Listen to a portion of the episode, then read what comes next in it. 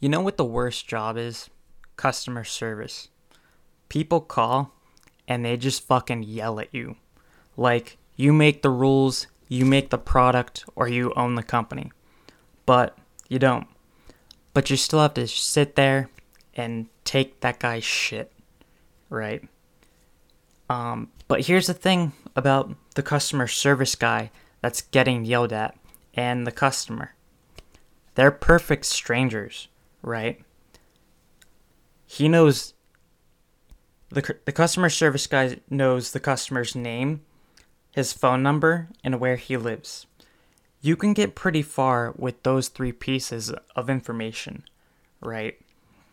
And the customer knows nothing about the person that he's yelling at, right?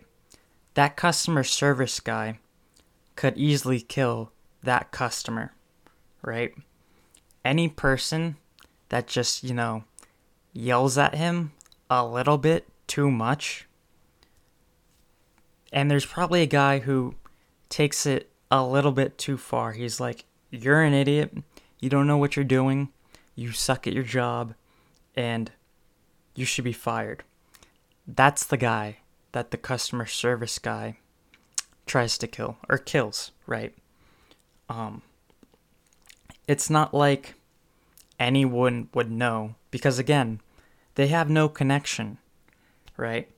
No cop is going to be like, yeah, I see on this guy's phone that uh he spoke with Bank of America for twenty minutes. Maybe we should uh have a little chat with the customer service guy that he was talking to, right? No, that that's not a thing.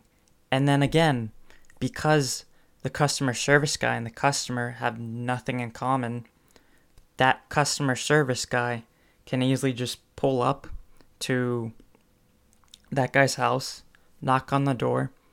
The guy won't recognize him. He might even let him in. And then the customer service guy can just kill him. And then the neighbors won't notice anything because that car that the guy pulled up in, it's just a car, you know? Maybe it was just some guy. And then the neighbors, they won't be able to say anything. They'll probably be like, yeah, it doesn't really surprise me.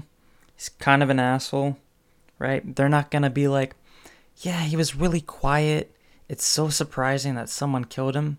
No, everyone knows that this customer that called and yelled at the customer service guy is an asshole. And no one is going to feel bad for the customer that was killed.